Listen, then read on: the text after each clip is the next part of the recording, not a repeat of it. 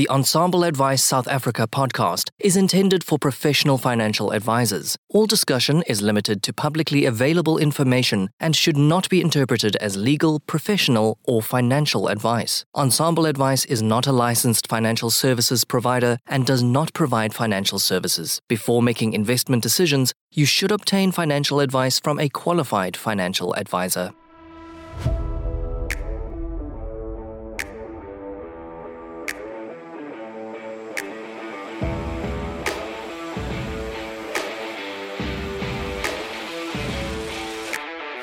Hi, I'm Louis van der Merwe, certified financial planner. Join me every week where I get to have discussions with global leaders in the financial planning space to help you serve your clients better and run a more efficient financial planning practice. This is Financial Planners South Africa podcast. Portfolio Metrics is thrilled to bring you this podcast in support of our common passion for people and the evolution of wealth management. Our global business links precision investment management to expert financial advice through partnerships and technology. Portfolio Metrics is an authorized financial services provider. ComSpace is a revenue management solution developed specifically for independent financial advisors. It is a web based application that tracks, allocates, and manages advisor revenue. The system seamlessly reads commission statements from financial institutions and can address any permutation of commission splits. ComSpace provides mind blowing, out the box revenue business intelligence and analytics, along with super flexible reporting to effectively manage and grow your business. Welcome to a very special episode of Ensemble Advice South Africa. Firstly, you'll note that we've had a bit of a name change and a, a brand new image thanks to the team down under. And I hope you enjoy this new look. And I think with today's episode, we have something special. Someone that has taken a leap of faith into something a little bit unknown. And I want to keep it mysterious. We're going to start with, with a little bit of a hint. Um, yeah, enjoy.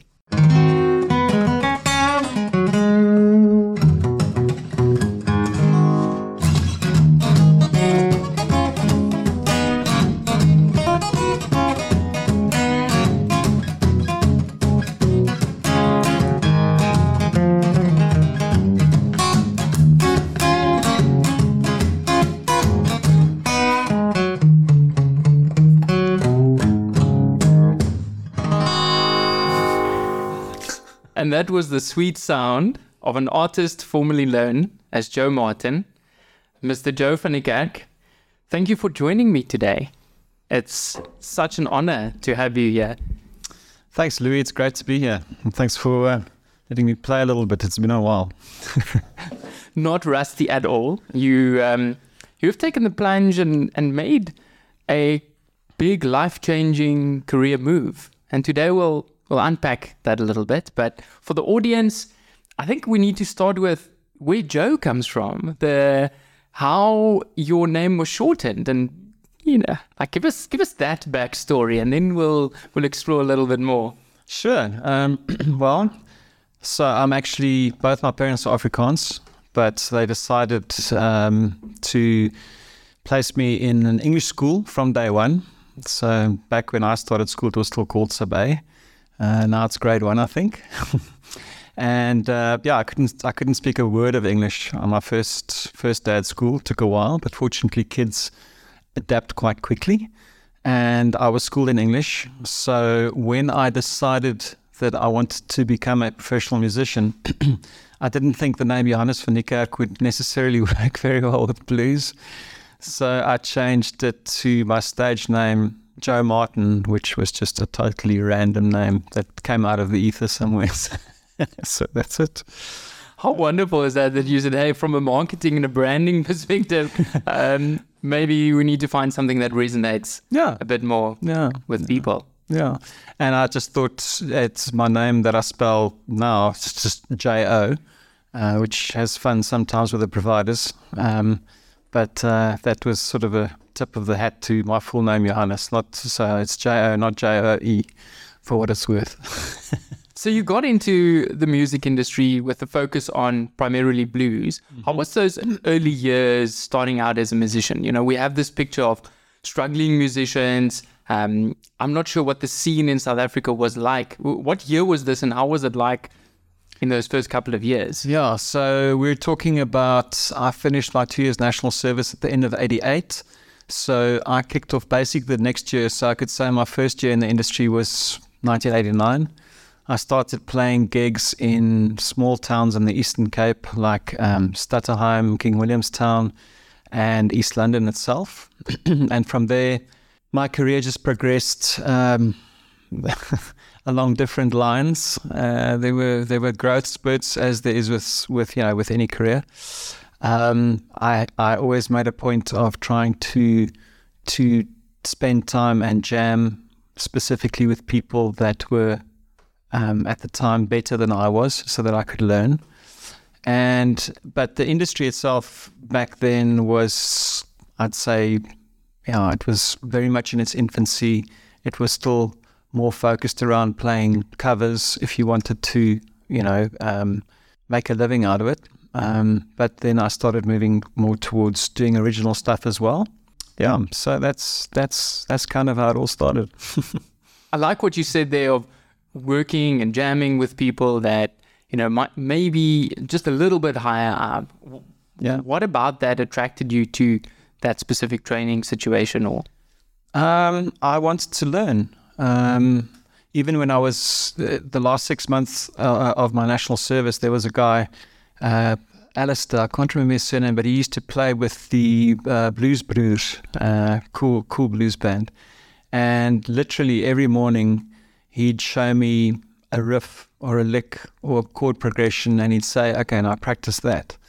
And I'd sit the literally, I'd sit the whole day and practice that one thing, and the next morning he'd say, "Show me," and I'd play and say, "Yeah, cool," and he'd show me the next thing. So it's about learning through, I suppose, in my case, being humble enough to accept that if you really want to progress, that you have to you have to learn and take knowledge in from from people that have walked the road before you have. So yeah, that's. Joe, we've all heard this concept around you need to train for 10,000 hours to become really masterful at most skills. And I think music is definitely one of those. What was that tipping point for you when it started feeling a bit more natural? Or were you just a born musician? Interesting question. I'd say the tipping point came in 95 when I was asked to join a band um, called the Flying Circus, we had limited commercial success. I think our one song made it to like number 14 or something. And yeah, so, but it was it was it was a very very steep learning curve for me. Uh, I had I had the privilege of working under um, Richard Mitchell, who's the producer of bands like Mango Groove, and you know he had a lot of experience. And, you know, again, just listening to someone like that when he tells you, try it like this, or you're playing a bit fast, or, you know. So that was that was an incredibly steep learning curve. Uh, the six months that we recorded that album, so that was a tipping point. I think when I came, when when I got to the other side of that album, I felt I felt comfortable on stage to the point where whether I was playing with a band or on my own or anything in between that I could handle myself. Um, yeah. you get the sense of that you kind of mastered this and yeah uh, no no no no it's um it's it's a journey it's like it's like it's like anything i mean including you know what I, what i'm what i'm trying to do now as a financial planner it's a it's a process and and i mean you talk about the 10,000 hour principle i i only learnt about that about 5 or 6 years ago so I went and did a calculation and a very a very rough guesstimate, excluding studio time. Sorry, it sounds like I'm boasting. I'm not. It's just it's just purely it was interesting to me, um, excluding studio time and practice time, just stage time. In my 30 year career as a music- musician, I was probably uh, just over 16,000 hours on stage. So yeah, you, yeah, you get to a point where where it just feels natural to you and you're comfortable, whether it's in front of one person or a couple of thousand people. 16,000 hours. That's a that's a big number. I'm in the middle of reading Annie Duke's book called Quit. And in one of the chapters, we talk about the sunk cost fallacy, or she talks about the sunk cost fallacy around looking back at, you know, the amount of time that you've invested, 16,000 hours, Yeah. and that we should actually look at the future expected value. Sure. Instead of saying, hey, I've done all of this where I am now, it's rather looking forward and saying, what's this career going to bring me going forward? Sure. Now, you made the jump from musician into the financial services world, a very brave move, Yeah. and you left behind those 16,000 hours. And so I'd like to know what of that stuck with you? Like what what skills could you use to translate into financial services for the last couple of years that maybe have made it a little bit easier than someone just coming into the industry, financial services industry? Sure, sure. Yeah, sure. Okay, that's yeah. So uh, the first thing that springs to mind would be um, personable skills, in that you get to a point with playing gigs or concerts, whatever, that you can read a room quite well. Um, so you know you can see, hey, maybe that guy likes blues, or you know that girl is probably wanting to hear some Led Zeppelin or something like that. So, so it's a thing. uh, I think it's about having skills to anticipate um, that you then, or in, yeah, you you learn to fine tune those skills just through a through a almost like a sixth sense. Um, so that I think that helped a lot, um, and I think also just not being that young anymore. Um, I'm I'm 53 now. Um, just being more comfortable with who you are as a person, and the second thing is just perseverance. Um, so uh, my my mom came and visited me when I was living in East London, and in the first year that I started out as a musician, and she was horrified when she walked into the little room that I was renting because there was literally just a sleeping bag on a foam mattress and my my gear, my music gear, you know. And she's like, "Where's the rest?" And I said, "This is it, mom." And like any parent, she was hoping that I'd first go and qualify myself just as a backup kind of thing. And I said to mom, "This is what I want to do." And I did it for 30 years, and it provided well enough for myself and my wife to get to a point where we are today. So it's it's perseverance. It's just sticking it out and believing that that with hard work and help from others, learning from others, that you can get there. So that grit and like working through it. I want to know that girl that you spotted that you think uh, likes Led Zeppelin and want to hear some of those tunes. Like, how do you cultivate that that gut feeling? Like, what do you look for? Is it just a sense of oh, I'm taking a guess, or uh, was it kind of a cumulative experience that ah, people like this tend to expect some of the songs?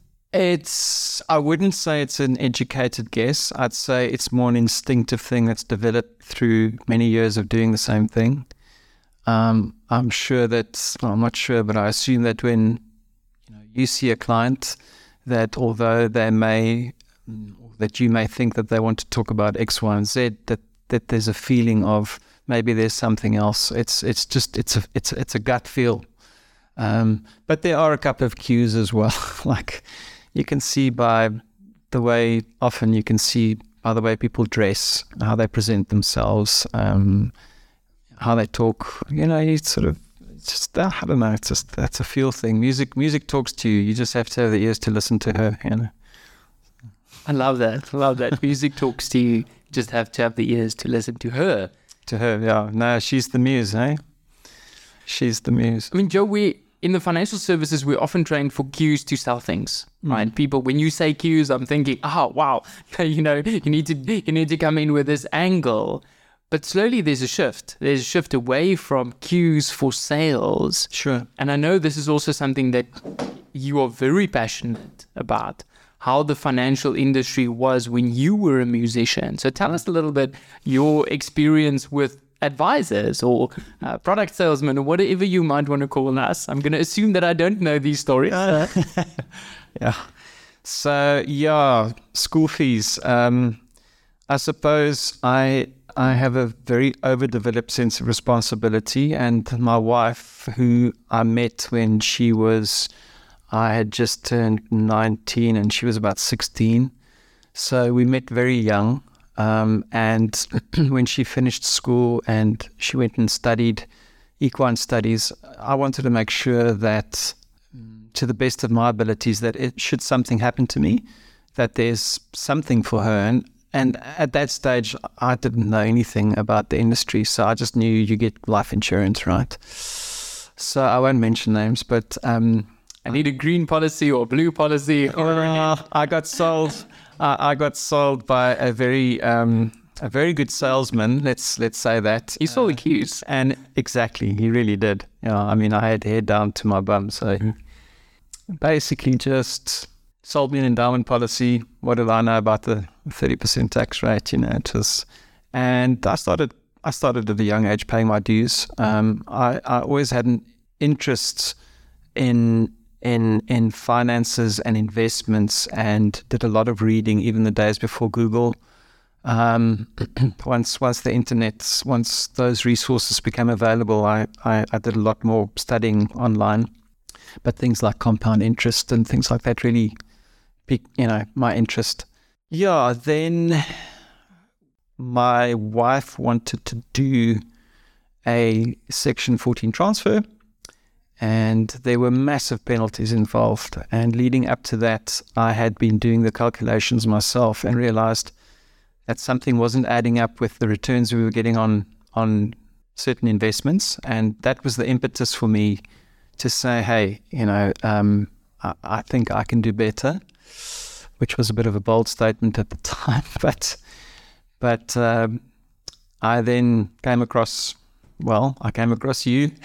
but it's a good time for a full disclosure. Yeah, absolutely. So, yeah. so Joe was a a client that became a friend that became a colleague. I think that's probably the most succinct way of sharing that journey. But I, I want to pause you for one second. That you know, you did your due diligence. You like you delved into the data with, I think, a very uh, deep sense of understanding and kind of.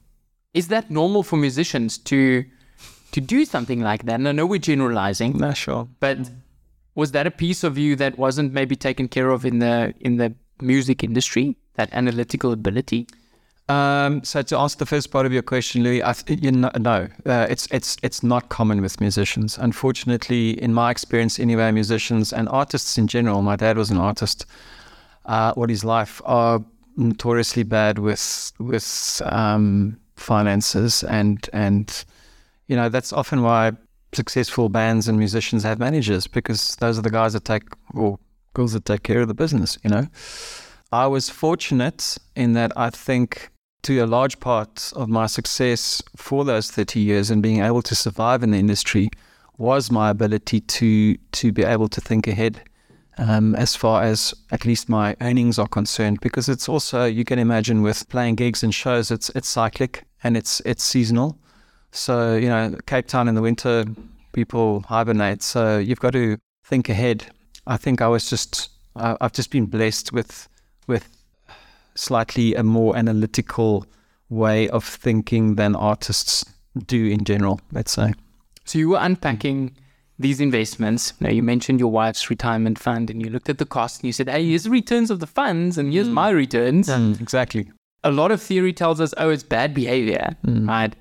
But they don't tell us, go and delve into the cost and go and look at sure. it. T- tell me, what was that response when you first realized there's such a big gap between where the investments could have been and mm-hmm. where you guys ended up like what was what was that emotional because it's not often we get a chance to mm. delve into the mind of a client sure right so sure. if if you're willing to share just what that process sure i was angry like i was i was angry i was very angry uh, my wife and i both come from modest earning middle class families we probably won't inherit you know there's no safety nets there's no trust fund so what we don't make provision for, we're not going to have, right? Um, so I was angry um, because I felt that um, also trying to get past the call centers and trying to then eventually get to the actuaries to ask, hey, like there's a disconnect. Am I missing something? Because you guys are obviously a lot more intelligent and clued up and experienced and qualified than I am, but one and one is not equaling two here. What's going on? And then essentially being given the runaround um, on numerous occasions. And then I realized that, as I said, if I don't step up and do something about this, then chances are we are going to have a problem as we get older and we're not able to earn, as so many South Africans, you know, pre retirement or even in retirement are struggling with. So that's why I used the word, the term, you know, uh, just blessed with that ability to analyze and to, and then to have the, to, to take that leap of faith and contact, um, you know, a financial services provider that put me on the right path, which which you did. I mean, you you were and you still are my advisor in that sense. Um, so yeah, it's it's a process. It's not a great feeling when you feel like you're the only one with this information, and clearly you must be wrong. Exactly. So this was the days exactly. before TCF, before we could see effective yes. annual costs, before yes. we knew. Do you think the industry has improved in that sense, or uh, some would call me out and say it's now a profession, but be that as may. Do you think we have moved on and we have improved the way we talk about what things cost for clients, at, at least as a as an aggregate? Yes, absolutely. Yeah, I think I think the industry um, is more transparent in general. Um, you know, there are there are degrees of either side of that statement that are you know positive and negative. But certainly um, from from that time, let's say 10, 10, 15 years ago, or 10 years ago till now, yeah, there's a lot more transparency. I think there's more accountability as well. Um, the legislation has, in my view, certainly helped a lot. And I, I am hopeful that whatever my contribution going forward to the industry at large, and this is not in context of wealth app, this is I'm talking about the financial services industry at large, whatever my contribution is, that it that it makes a positive difference and impact on people's lives who previously may have experienced or gone through similar experiences that my wife and I did, and just restore some of that faith, hopefully, um, back into the industry because I think there was a lot of um, I think I think there was a lot of focus on product rather than clients. Um, and yeah, I, I, I, would that that's why I'm passionate about it. It's it's to me it's it's about making a difference. Um, even even even in my musician days, I enjoyed I enjoyed playing a song for someone that they requested, and I could see that they really enjoyed it and they, you know, it's that that feeling of, you know, so yeah, kind of lifting someone's mood. Absolutely, maybe changing the, leaving them off better than Absolutely. what you found them. Absolutely. So now you've discovered what these costs are. You've had a little bit of guidance. Um, you now know, yeah, right. At what point do you say, "I'd like to venture into the world of financial services"? Hmm.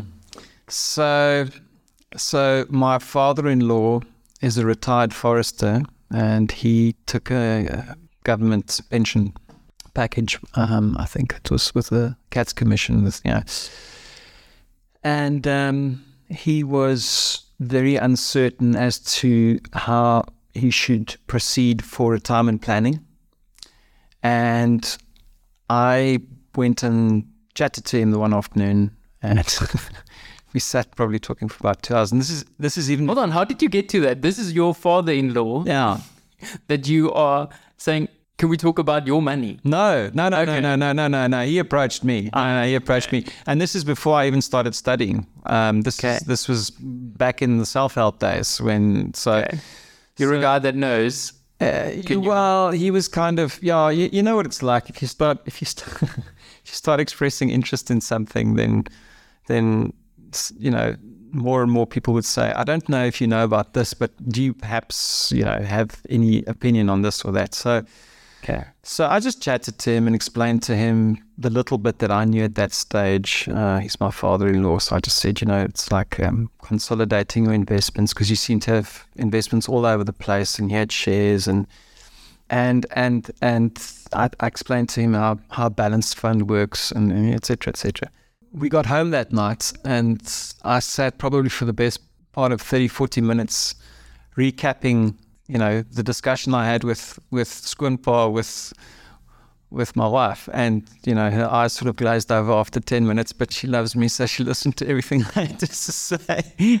so, so anyway, and eventually she just she nailed it like she usually does. She just said, "You've obviously got a lot of interest in this. Why don't you just go and study?" And that I think I had met you probably round about that time, maybe a year or two before that.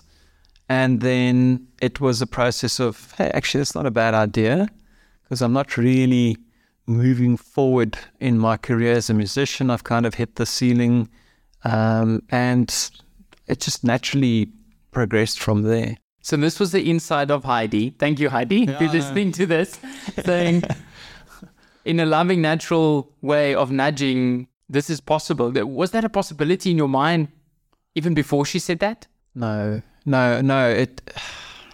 I, I, I had been thinking for a while that I'd like to do something else because because I was getting a bit bored in the music industry. It it, it was it was moving from a passion to a, to a job, and I, this thing that I loved so much since I was a young teenager was suddenly becoming like you know sort of just a stone around my neck.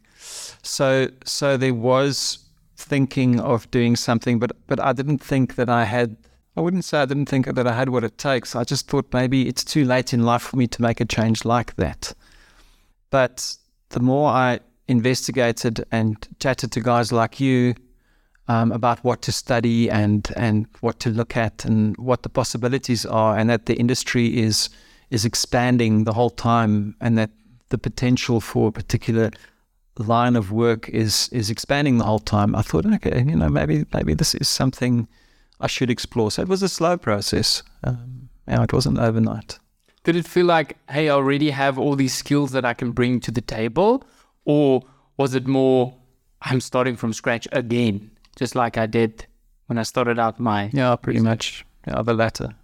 it, it, did feel like I'm starting out from scratch. You know, the first uh, the first exam that I wrote I mean, I literally had a like a full blown panic attack that I had to keep under control because I hadn't I hadn't written ex- an exam since matric, which was in 1987, right? So, and there's all these young guys and girls sitting around me, and I'm the last person in the exam room, and I'm writing, and my thumbs cramping. so yeah, I, I was it was it was very much in my mind starting from scratch. I, I knew that I was bringing life skills to the table, um, but as far as actual knowledge and um, technical ability within the industry is concerned, I realized that I was starting from zero. Yeah. What felt like it. And what was that thought process? You know, was there a time frame to say I'm going to give this a shot for X amount of time, or I'm going to make this work at any cost? Like, how, talk me through how you got to that point after Heidi said, why don't you? Which is my favorite words. my wife, somebody should. Someone should on you. Um, saying, hey, this is something that you seem to enjoy. I think we could pursue this. What is that for thought process? How long did that seed take to start growing? Mm. Yeah. Um, it took a while. Um, I think I think it was a confidence thing as well and and just a natural process of of chatting to people, like I said, people within the industry, you know, guys like yourself, and and getting into more um, detailed resources to what's you know what's required, you know what the actual requirements are. I think the point of no return for me was after I'd written that first exam, and I and I passed. so I was I thought, okay, if if I could you know, if I could commit to doing that, then I can I can do that for the rest of the modules, and I can do whatever it's like the RE5 and you know all, all the stuff that came after that. Um, and it it was just it was just saying right, you know, let's let's do this, let's stick it out, let's um, let's just take do whatever it takes. And your career as a musician has taught you that mm. let's stick it out. Absolutely. Right? I need to work through this to get to a point where Yeah. I can now make this hmm. my living. When we think about career changes, it's often policemen or it's you know, hmm. teachers that naturally historically fell into financial services. I think partly because some of them might have had a big network. They knew a lot of people, right? You could get to get to potential clients or they could bring a skill set. I want to talk about the skill set of being able to express yourself artistically mm-hmm. and having creativity. Mm. And I think it's it's such a wonderful thing. Like have you been able to incorporate creativity in what you do right now? Absolutely. No, no, uh, and it, it is it is one of the to me it is one of the draw cards because essentially I'll I will always be a musician in the sense that I'm a I'm a I'm an artist. I'm I still often catch myself thinking like a musician if I can put it that way, you know. So so for me it's it's it's definitely the limited experience that I've had up to now with dealing with clients. As you know, every client has different requirements. They have different personalities. They have different risk tolerances, and everything is different. You can't. There's no cookie cutter, one size fits all, and that that ties a lot for me. That ties a lot in with with with with that creative side of of being able to to say, right, I've got these building blocks that I can use, but I'm never it's very unlikely that you're ever going to use those building blocks in the same order as you did with the previous client. And that's nice. That's good. It feels good, you know. That feels good that you're not just standing on a production line fitting that one screw to to the PC board, you know. It's um it is a creative process. Definitely. Here's the Lego blocks. Let's put it together. Yeah. For you, someone once said that the only question you need to ask in an interview is, "Did you, did you play with Lego growing up?" I did. Your boss. it's this is something that I think a lot of people don't have the confidence saying, "Hey, I'm I'm a creative," hmm. and it brings a, a mass or massive amount of value to a world where it's not often celebrated to have that creative expression. Sure, sure. Yeah, I mean, it's it's it's a difficult time for for creative people.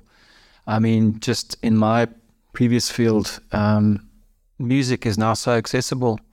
You know, um, I remember when I was I was probably probably about sixteen.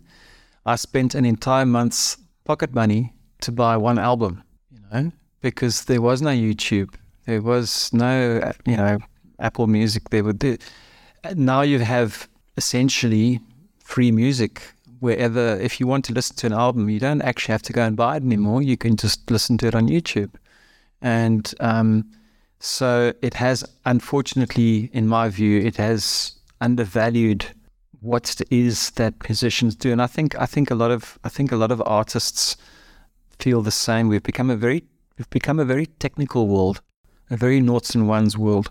And I think a lot of that subtlety that we can experience through the expression of art has been lost, unfortunately. Joe, how do we make financial planning more accessible for musicians, for creatives, for people mm-hmm. that you know at the risk of you know not coming across correct, like mm-hmm. previously didn't have access to mm. maybe independent advice or maybe unbiased advice? Sure. So, um, unfortunately, I think a lot of musicians that I know are naturally suspicious because you're often dealing with club owners and you know they say I'll pay you so much and then they only pay you so much or you know we don't we, we we we didn't work with contracts. It was it was all a handshake essentially you know. So so unfortunately there's a little bit of suspicion around that.